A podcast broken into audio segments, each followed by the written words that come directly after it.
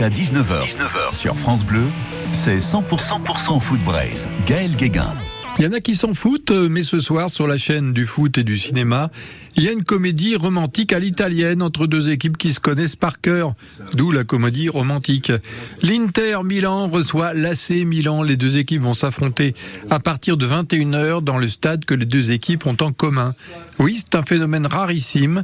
Deux équipes pour un seul stade. Ça ne peut arriver qu'en Italie, le pays des chansons tellement pleines d'amour, même dégoulinantes d'amour, comme celle-ci.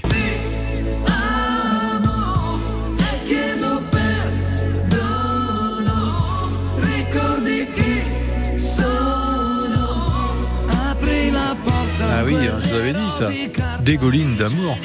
C'est beau l'italien, le football italien aussi, ça se frotte beaucoup. Ça sent le drame et la sueur entre gladiateurs, même si on est loin de Rome quand on est à Milan, où il y a deux équipes en demi-finale de la Ligue des Champions.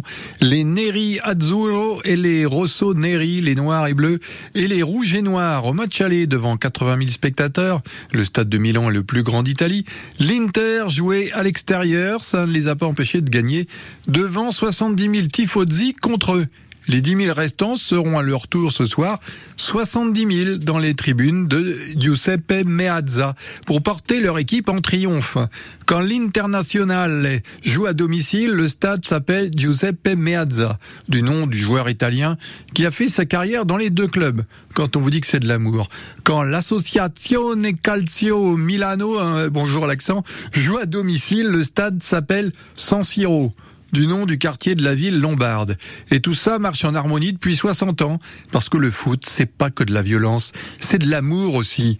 Bon, de l'amour à l'italienne. Ça crie, ça s'insulte, mais à la fin, ça s'embrasse. Même si ce soir, l'Internationale confirme son bon résultat de l'aller, il n'y aura pas de dérapage avec les tifosi adverses. Il y a, paraît-il, entre eux, un pacte de non-agression. C'est peut-être ça, la définition de l'amour. À Milan, jamais de match sans Siro. Il y en a qui s'en foutent, Gaël Gueguen.